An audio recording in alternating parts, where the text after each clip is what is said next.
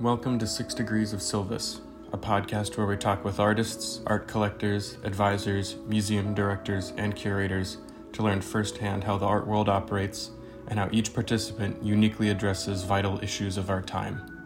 This week, John talks with former Metropolitan Museum of Art Chief Registrar John Buchanan. I played a role in bringing beauty and entertainment and education, I think, because I think looking at a particular painting or other work of art, in many senses, like reading a book. Here's the host of the show, John Silvis. I am your host, John Silvis. I'm an art advisor and a curator based in New York. Most of my research I share with my friends and my clients to focus on global contemporary art, usually with emerging and mid-career artists. With this podcast, I hope to pull back the curtain to allow us to engage with some of the conversations that happen in the art world and encourage and push the art conversation forward. Please join me in welcoming these wonderful guests. Greetings, everyone, and thank you for joining 6 Degrees of Silvis today. I'm the host, John Silvis, and it's my pleasure to introduce John Buchanan, who goes by Jack, on our podcast today. John was born in Glen Falls, New York in 1931 and has had an amazing career as a professor and as the chief registrar of the Metropolitan Museum of Art in New York, and then in the last years as a historical author. Many of you might know his books on the American Revolution that have been reviewed to much acclaim. He started working at the Metropolitan Museum of Art in 1966, and then 5 years later was taken from his role as an archivist to head the position of registrar, which involved many different aspects, including negotiating with governments, local leaders. And so it's a real privilege to find out more about his role in the art world and the importance of people like him in the museum world. So really pleased to be able to get to know Jack better today. So good morning, everyone. Thanks for joining. I'm so pleased to have Jack Buchanan with us today. Jack, it's been wonderful to get to know you better and to hear about your amazing and prolific career. You're widely known as a historian and an author of historical nonfiction. I know you've written a lot about the American Revolution, which is a really exciting period, of course, in our history. And today, though, I want to focus on really a big component of your career, which was working as the chief registrar at the Metropolitan Museum in New York.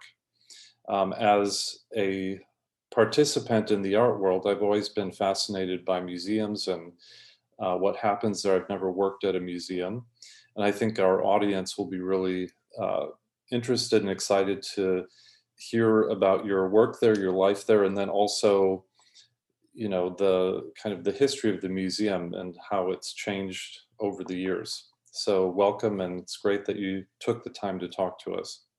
Well, thank you so much for inviting me. I'm delighted to be here, John. Great.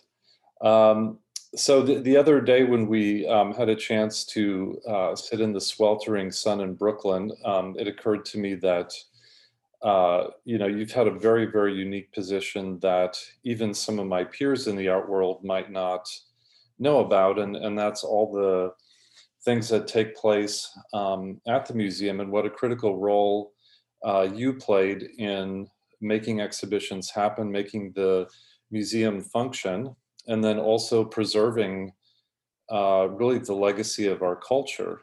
It's a pretty daunting task. So you talked a little bit in your biography about the early years in the museum and how much more informal it was. So I'm curious if you could talk a little bit about those early experiences, the hiring process, what that was like back in 1966 when you started working at the Metropolitan Museum. Sure. Well, I was an archivist at the time. I worked at Cornell as an archivist, and I was with the Western Electric Company down at 195 Broadway, the old Western Electric Company that made all the telephones and communications equipment back then. And I saw a notice at the Society of American Archivists meeting that year, 66, in Raleigh, North Carolina. Metropolitan Museum was looking for an archivist, so I applied and got an appointment for an interview. I went up. The first fellow who talked to me was Gary Keys, who was the assistant secretary of the museum. And we never talked about the job or my qualifications for the job. We just sort of chatted about matters in general, New York politics, etc. Then he took me in to see Dudley Easby, the secretary of the museum, and we never talked about my qualifications or the job. Interesting. Dudley knew that I'd worked at Cornell. His wife had gone to Cornell, so he told me Cornell stories about him at University of Pennsylvania Law School driving up to Ithaca to see football games. And finally, after talking also to the treasurer, Ken Lockley, Dudley said, well, he said, job's yours if you want it. And I said, I do. And he said, and we shook hands, and that was that. Then he picked up the telephone and he called the manager of personnel. The term human resources had not appeared yet. Called the manager of personnel, and I heard him say, Jesse, I'm sending John Buchanan down to see you. Take care of the paperwork, will you? I just hired him as archivist. So I went down, and there were two members of the personnel office then, the manager and her secretary. That was it. And she was curt with me. She was really upset about being cut out of the hiring process. And I did the same thing about 5 months later when Dudley told me I could hire an assistant archivist, and we hired her and sent her down to Jesse to fill out the paperwork. And Jesse was so upset, she never spoke to Pat again, Pat Pellegrini, whom I had hired. So, yeah, it was very informal. I checked, and in 2018, before the pandemic, Human Resources had 20 people. Incredible. As opposed to back in 66. Yeah. That is amazing. So they didn't talk to you about salary or any of those? Well, yes, they did. Yeah, oh, they told me what the salary was. And but that was about it. But then Dudley said, well, you should talk to the woman who's retiring, who's taking care of archives. She was the assistant for archives. And not the archivist. Women weren't given jobs like that then, and made department heads. So I did. I went in, and then 2 weeks later, November 7th, 1966, I began work at the museum as the archivist. So after 5 years working as an archivist, you then got to know Thomas Hoving, the new director of the museum, who was quite an important and impressive character. I'd love to hear more about your relationship with him, and then also being appointed the chief registrar at that point. Right. It was 1970, and the museum was starting a huge expansion program into Central Park.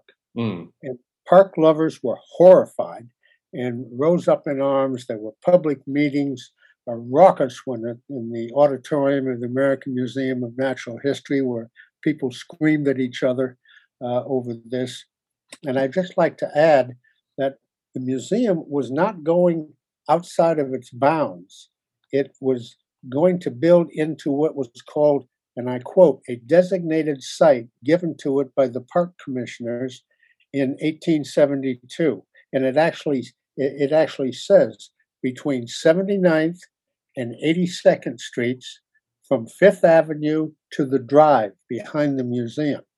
And so that's the land that the museum was expanding into. This was a big project of the trustees. And that's one of the reasons Tom Hoving got hired.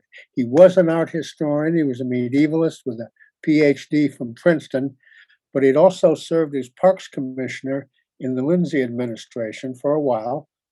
And he knew the ins and outs of city government, and he knew all the movers and shakers in town. And he told me, Tom Hoving told me, that's why the trustees hired him.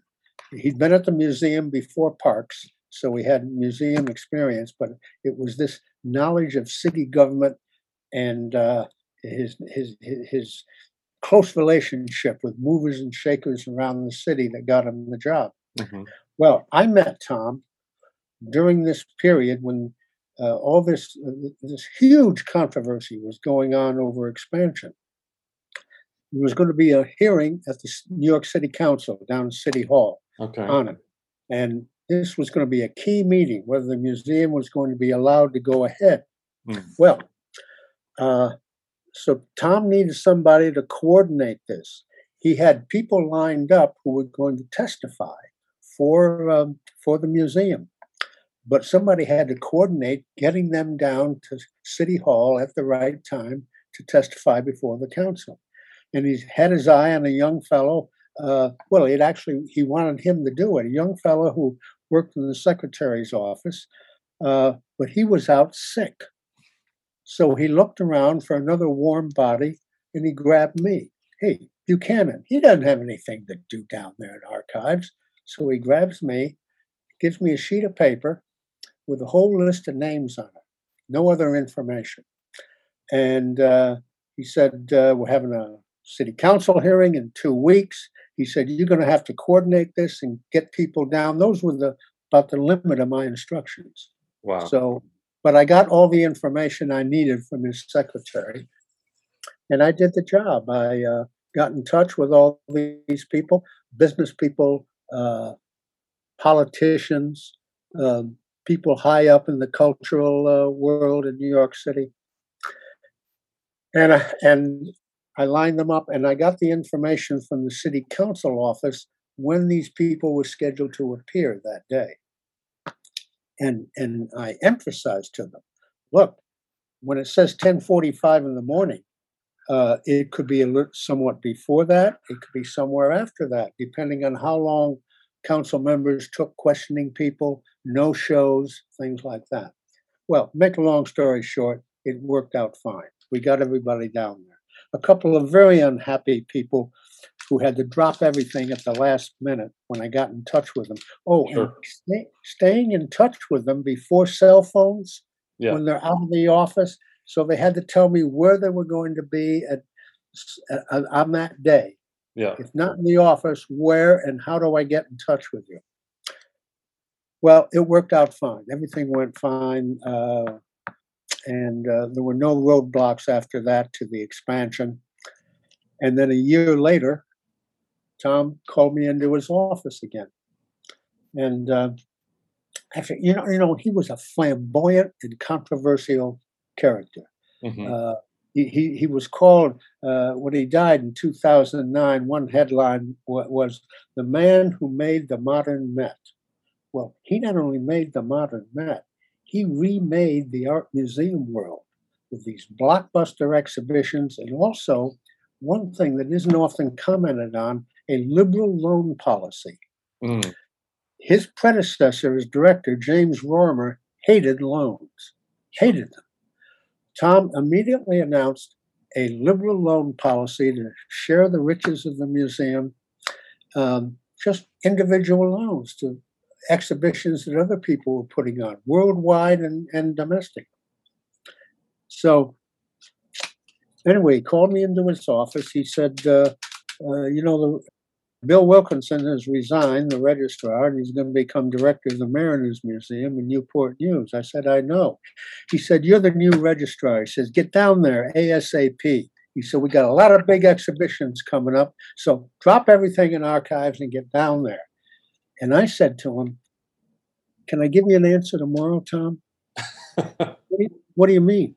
He said, well, this is a big change, and I always talk over big changes with my wife. You do? I said, yes. Oh, okay. Sort of shrugged. Obviously, he didn't know why. Yeah. And he later told Arthur Rosenblatt, who became a good friend of mine. He was the head of architecture and planning. Tom had brought him from Parks. He told Arthur, or said to Arthur, why would John want to talk this over with his wife? And Arthur said, guys do that. They do. And I write in my memoir, of course they do, as Tom talked over with his wife, Nancy, the offer to be director of the museum. Anyway, the next day I came in. Susie and I went down the Lavoo door and had frog's legs and a bottle of Sancerre and talked it over and decided I should take it. And I went in the next day and said, thank you, Tom. I'd like to be the new registrar. And so that's how I became registrar. Incredible. So he obviously trusted you. And then at that time, you guys were working on really major exhibitions like Treasures of the Vatican, the Great Bronze Age of China. These were all things that had not come to the U.S. prior, I'm guessing. And so was that one of his visions to kind of create a more international dialogue for the museum and present these things to an American audience? Oh yes, oh yes. That was part of his vision for the museum, and as you say, immediately I was thrust into this. One thing I'd like to point out about the registrar's office: the registrar had charge of not only record keeping of accessions coming in, individual loans and special exhibitions, but packing of art, the transportation of art, security and transit of art, and the museum's fine arts insurance policies, both the regular policy covering the museum's holdings and special exhibition policies or keeping individual loans on our policy or accepting somebody else's policies. So I was thrown into this, and it was a fast learning experience because things were already going. Yeah, because you had to learn hundreds of different aspects of these big loans and shipping kind of overnight. I think the two most fascinating loans to me were Tutankhamun, and then my last major special exhibition, which I worked on from about 89 through 90, Mexico, which was of epic scale and complexity. But Tutankhamun, really, the Cold War was the engine that moved that enterprise. Nixon and Kissinger went to Egypt after some 7 years of no diplomatic relations between the two countries. Oh, wow. Kissinger negotiated a treaty with Egypt. Diplomatic relations were established, and in the treaty was a very small paragraph saying that the museum or the United States would help fund the Cairo Museum and Opera House, and in return, Egypt would send treasures of Tutankhamun to the United States. And Nixon wanted more venues and more objects than the Soviet Union had. And the Egyptians said, okay. So I made arrangements to fly the exhibition to New York, rather to Washington, because it was to Dulles Airport, because it was going to open at the National Gallery of Art in Washington. And then there was a terrorist incident that scared the Egyptians. So they said, no, it can't fly. It has to go by U.S. naval vessel. Oh, wow. This was the only time that we used an American embassy. Tom happened, thank God he was there. Tom happened to be in Cairo. He went to Hermann Eilts, the American ambassador, laid out the problem. And here's the old boy network working to perfection, functioning smoothly. Eilts picks up the phone, calls Admiral James Holloway, Chief of Naval Operations. Jim, I need a ship, literally. And got it. U.S. naval ship picked up the exhibition in Alexandria, brought it to the U.S. naval base in Norfolk, Virginia. And I met the exhibition there.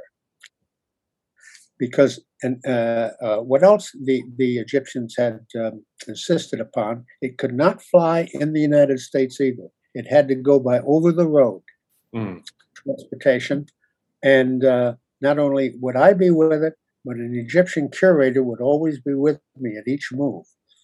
And besides my security team, it also had to be escorted by state police all the way across the country.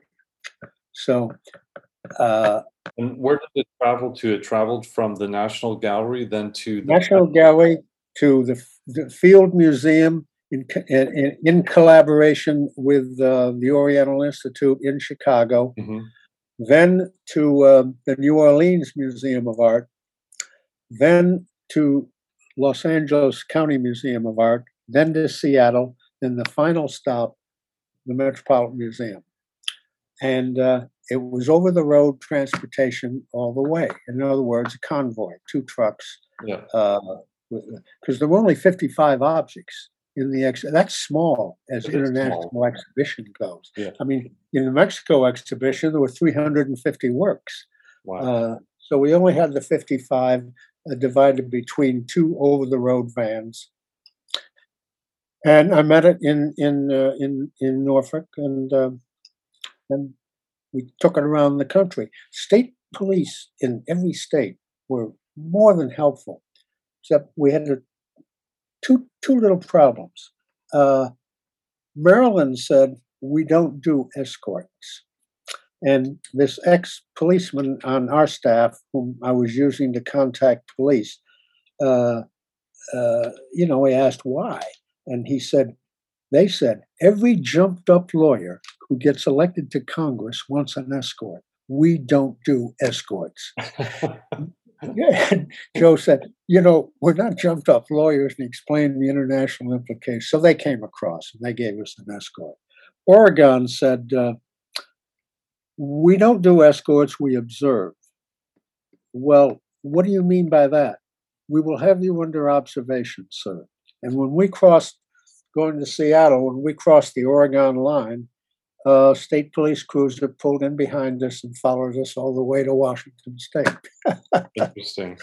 So, and it worked out fine. One interesting story with Tut, I think you'll find interesting. There was, everybody wanted the show. Museums all over the country wanted that show.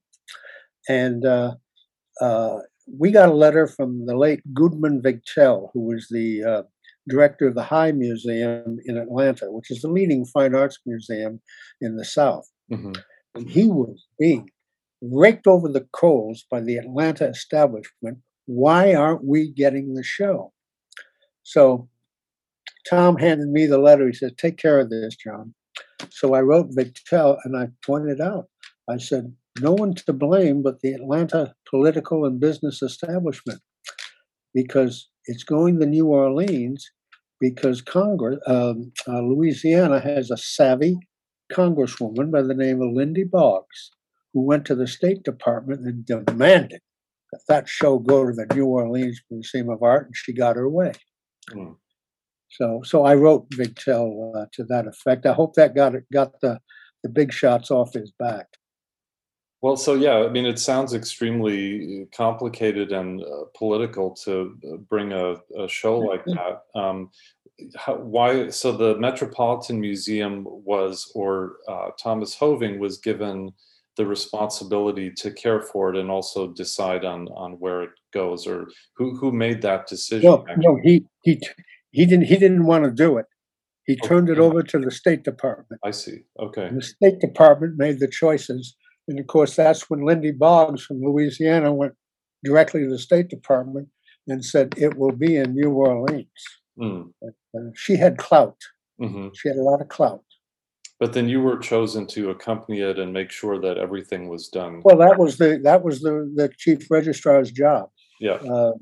I mean, I could have assigned somebody else in the office to do it, but I wanted to do Tut myself, and I did all the way. So it must have been very different back then without computers and all the digital tools that we have now. Was all the record keeping and all of the communication, was that all done analog still at that point? Typewriters and so that would require... That was 1976, 78. So that would have required a lot of personnel just to manage all that paperwork. And I had four people in the outer office who did that. Three of them especially, who did the record keeping and produced all that paperwork. Mm. And then, of course, I can't neglect the packers. Both at the museum and another job of the chief registrar or any member of the registrar's office when they took exhibitions elsewhere was to oversee the unpacking and the repacking. Mm. Yeah, and, which is a key aspect, I'm sure, that the insurance wants to know. Yes, that is properly done. And in fact, on one occasion. I brought the Paul Klee exhibition from Germany to the Tate in London, and our lead underwriter at Lloyd's asked me, Michael Moss, became a good friend, and Michael asked me if he could be present at the Tate while we unpacked and did condition reports. So I asked the Tate, and they complied.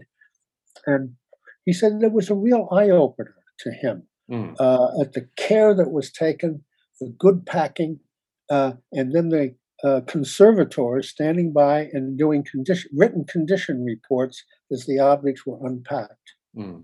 Yeah. And so you guys that was a standard practice then for every exhibition that you did, was to keep notes and condition reports. Condition reports were done at every stop. Both when they were unpacked and then later just before they were repacked, because they'd been on exhibition, say, for 2 or 3 months, and the conservators would then, and you'd have both the Tate conservators and one of our conservators there, and they'd be conferring back and forth, yes. Mm. I remember a conservator at the Art Gallery of Ontario. I was there to pick up a painting, and it was laying face down in its crate. And the well, it had plexiglass over the canvas, but even with plexiglass, it never touches the bottom of the crate. It was laying there, and the lid hadn't been put on. And she was kneeling before it, and I remember she had her hands in her face, her face in the hand, and she just kept staring. And it took about a half an hour, so I went off and did the paperwork, signed the receipts, came back. She's still there. She finally got up, and she said to the packers they could put the lid on. And they put the lid on. We screwed it. They screwed it down. And she followed us to the truck, and we put it in the truck, up against the side, lashed it in so it wouldn't move, and locked the back door. And the last I saw of her through the rearview mirror, she was standing there with an anguished look on her face. And so we took off with this painting. And she reminded me of one conservator, and I don't want to be too hard on conservators. I got along with them fine. We had some wonderful conservators. A few young Turks who tried to get involved in packing. But one of the conservators at the museum, I remember, a paintings conservator, she said, "John, my aim is to prevent loans." Well, of course, she was tilting at windmills. Yeah. So what was your one of your favorite aspects of the job of being the registrar? Like, what were the kind of aspects of the job that you enjoyed the most, would you say? Besides the travel, working with colleagues, both at the museum and around the world. I met some wonderful people all over the world, Europe, Asia, Middle East. I think that was my favorite. Collaborating with colleagues, both my own and traveling with them, both especially the 6 trips I made to the Soviet Union. Interesting. But also in India, China, Japan, Israel, Cairo. So that was. I think that was my main enjoyment, is working with these people. One thing I'd like to be, I mentioned the Mexico exhibition, which was my last major exhibition. As I said, it was epic scale and complexity. 350 works from Mexico, 50 from Europe and the States, a total of 138 lenders together. Wow. And the first time in its history, the museum set up a satellite office in Mexico City to work on the nuts and bolts. They started about 1988. And there were I met 2 amazing young women who were hired in that office, both American, living in Mexico, fluent in Spanish, Karen Anderson and Debbie Nagao. And they were terrific.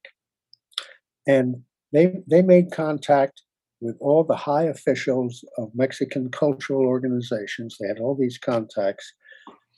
Then, in 1988, there was a Mexican election. A new president came into office. All of those high officials were swept out of office, and new appointees. They had to do it all over again, introduce themselves to these people, along with our 2 curators who were down there working on the show. I didn't appear until the summer of 1989 to start working on that show. Came with a team. There was Jeff Daly, the head of design, and others. Head of the head of our riggers, he came with us, and we came in the summer of '89, and by then they had completed the work on the second round of officials. Karen and Debbie had. There were some tense times. We had political problems. There were some people in Mexican cultural offices. They remembered the Mexican War when we took Texas and Nevada and Utah, the whole Southwest and California. You know that old saying that the Mexicans have, so close to the United States, so far from God. Well, there was that feeling. That feeling, but we overcame that. I met a lot of nice people down there. But we had some problems. And at the same time that we were working on Mexico, this huge, complex show, I was moving the Paul Klee exhibition to the Tate and then home. We did Goya, Velázquez, Canaletto, and Gold of Africa that year. Oh my goodness. At the same time, we're working on the Mexico. I had a great staff. I really had a great staff who were doing the, working on those shows as well as bringing in accessions, sending out individual loans, receiving individual loans. Yeah, great staff. But we had some political other political problems. When we borrowed from churches, mm-hmm. and and there was an organization that we had to deal with for the churches, but in some areas there were cult objects, mm-hmm. Usually baptismal founts, mm-hmm. and we went down to let's see. Oh yes, we went to a town called, and I hope I've got the pronunciation right, Zenacantepec. It was about 45 to 50 miles west of Mexico City. Mm. Small place. We got there and but people opposed to the exhibition, and there were a lot of people in Mexico opposed to the exhibition. They'd gotten there first and handed out flyers that foreign, quote, foreign museum thieves, end quote, were coming to steal their baptismal founts, 16th century baptismal founts. We got there some 1,500 angry parishioners surrounding the church. Oh my goodness. We were barricaded in the president of the village, the president's office. Mm-hmm. And I remember one of the, there were two women with me from the museum, and one of them said, I think we're going to get lynched. You know, I mean, there was pandemonium going on. Yeah. Well, they finally got some official vehicles together and sandwiched ours in between them and drove us out of there. And we just dropped that baptismal fount. Oh, my goodness. Yeah. We went to another village south of Mexico to look at another baptismal fount. And I remember it was a dry, this village was in a dry, dusty valley. And there was a Mexican big shot that had this beautiful hacienda on a hill overlooking the village. And he had us up there, and it was beautifully appointed. He had a barbecue for us. I remember Karen Anderson reminding me that all the tequila poured on the tacos just made those tacos absolutely delicious. And it was a lovely afternoon. But I had noticed as we went through the town, the men of that village looked sullen. Mm-hmm. So we left, went back. After we had left, sometime after we had left, and this Mexican big shot had pledged, I'll get the fount for you. Well, somebody was shot and killed over this whole issue. Over the fount, yeah. Yes, and then some of the men of the village came up to the hacienda when the big shot wasn't there and burned it to the ground. Oh, my goodness.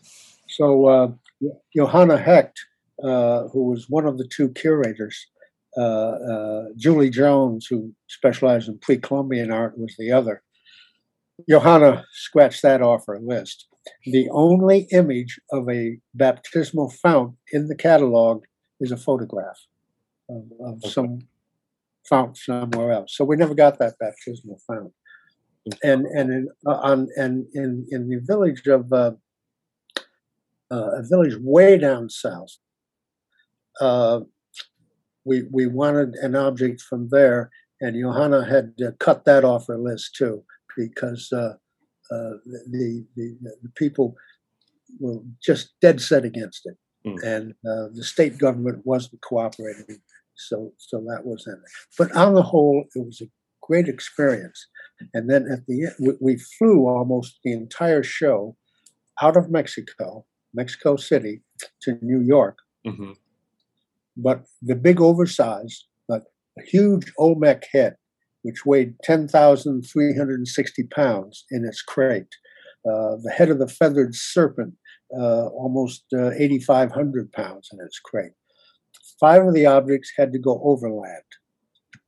And that was the last shipment.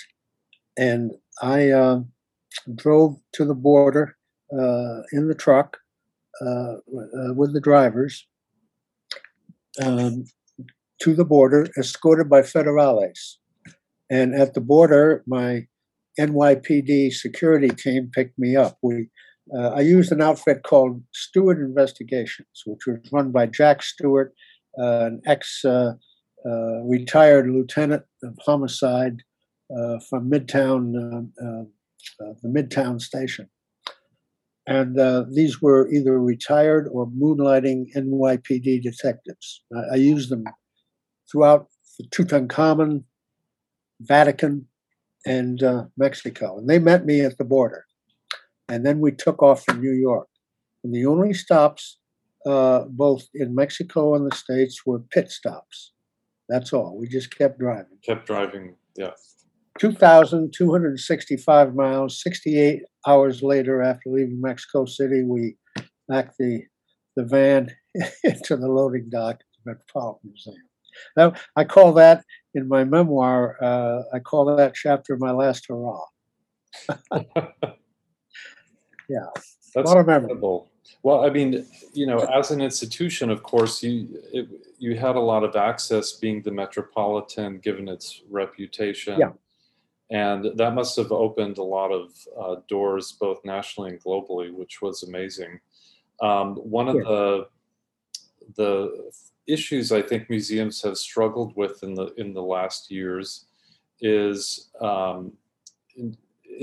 I guess how progressive they are, or how important they are really to pushing cultural change. Now, right. At that time, the museum really, I mean, by all accounts, lacked a lot of diversity. And in your view, how did the museum contribute to that dialogue of diversity and even I guess political changes in the culture? In those days, it didn't. Yeah. To be absolutely candid, yeah. When I arrived in '66, and continuing, and then I retired in 1993. Mm-hmm. I arrived. It was a WASP institution. Mm. Among all the trustees, senior staff, most of the curators, except, pardon? All the boards. All the board, the trustee, yeah, the board of trustees, mm-hmm. The senior staff, also the curators, with the exception of European curators, like, you know, Dietrich von Bultmer, Greek and Roman, Helmut Nickel, Arms and Armor, Ernst Vinternitz, musical instruments. It was pretty much a WASP institution. For example, a couple of the, just to name a few, Arthur Houghton, president of the board of trustees, CEO of Corning Glass. What was his name? I can't remember. Anyway, he was a grandson of J.P. Morgan. Danny Davison, head of U.S. Trust, who went to Groton, founded by his grandfather, Endicott Peabody. This was the type of name. I could go through name after name if I had them in front of me. Yeah. Robert Penoyer was the grandson of J.P. Morgan. So a lot of old money legacy. Old money legacies, yes. And but, you know, to go back, and this really ties in, going back to the controversy over the expansion. Mm-hmm. At the city council hearing, Douglas Dillon, who had been Secretary of the Treasury, Ambassador to France, tremendously rich, and also head of Dillon Reed on Wall Street, was asked by one of the council members, "But all these rich people on your board."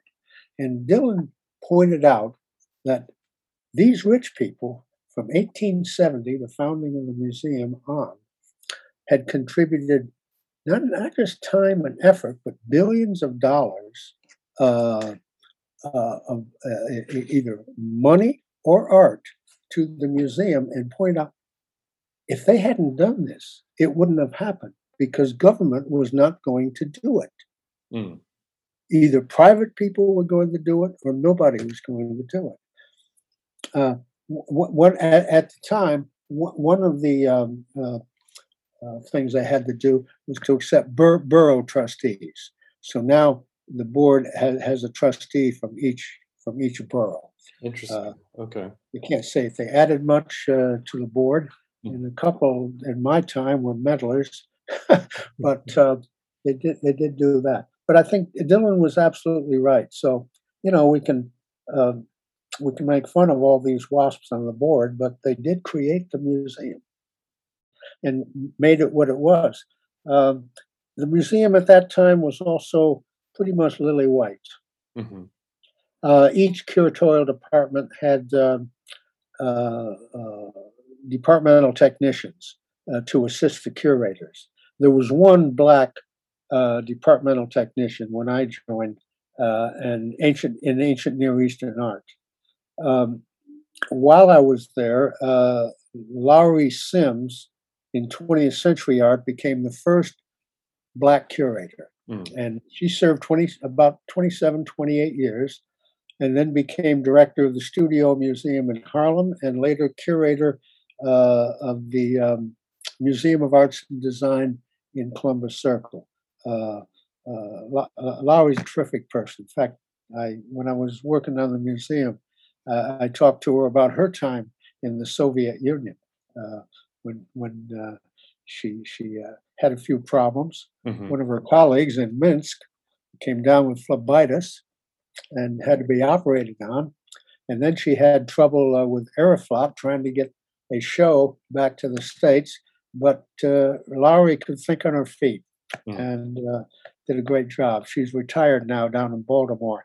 But she was the first black curator. And then she said to me, she said, and after I left, took 18 years for the museum to hire another black curator. There's a black curator in medieval art now. I don't know of any other. Yeah.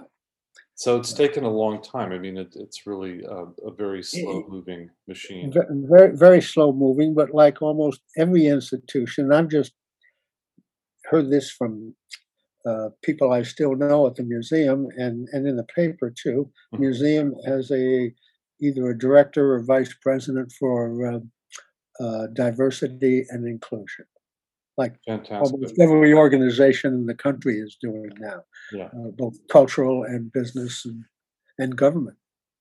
Yeah, yeah. But it was not progressive when I joined, mm-hmm. and I can't say that when I retired, almost 30 years later, that it was progressive. Mm-hmm. Yeah, in that sense. Yeah. So as we kind of come to a close, I was wondering if you could, in your own words, sort of talk about big picture about the value and the importance of a museum like the Metropolitan to culture at large, and what that means in terms of its contribution to society, like in a kind of big picture view. Because we talked a lot about the details, but you know, it must have also given you a real sense of gratification to be at such an important institution. I did. I do have that. I thought I brought. I played a role in bringing beauty and entertainment. Mm. And education, I think. Going through a great exhibition to people all over the world. Yeah. And because I think looking at a particular painting or other work of art, in many senses, like reading a book. Mm.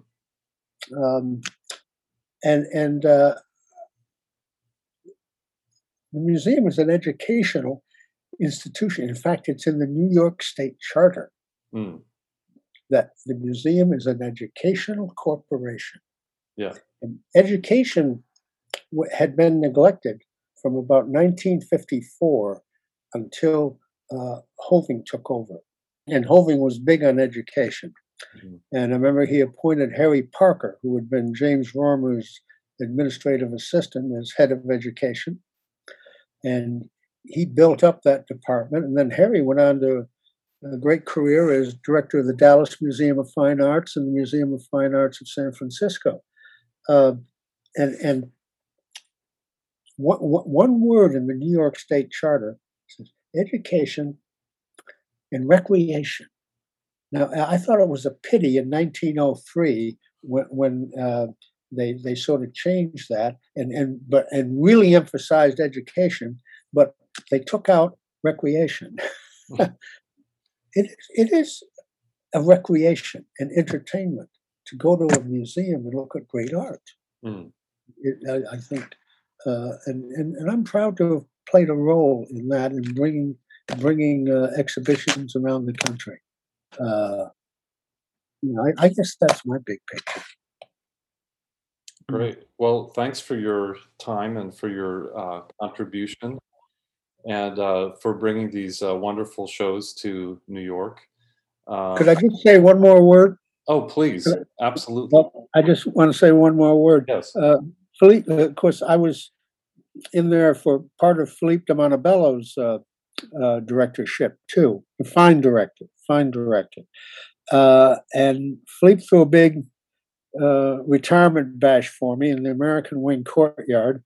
And the next morning, I went down to the New York Public Library at 42nd Street and ensconced myself in the Rare Books and Manuscripts Division and began my serious research on my first book. So it didn't take me long to make that change. Wow. Yeah, that was one of the things I was going to ask you about as well, as what that transition looked like. So you really did not let any grass grow under your feet at all? No, sir. Well, I really look forward to your upcoming memoir of your time at the museum. And so hopefully all of the folks listening today will be reading it and enjoying it. Thanks for checking out 6 Degrees of Silvis. I'm the editor of the show, Evan Halter. If you'd like to learn more about John or the guests we have on the podcast, please visit johnsilvis.com. Thanks for listening.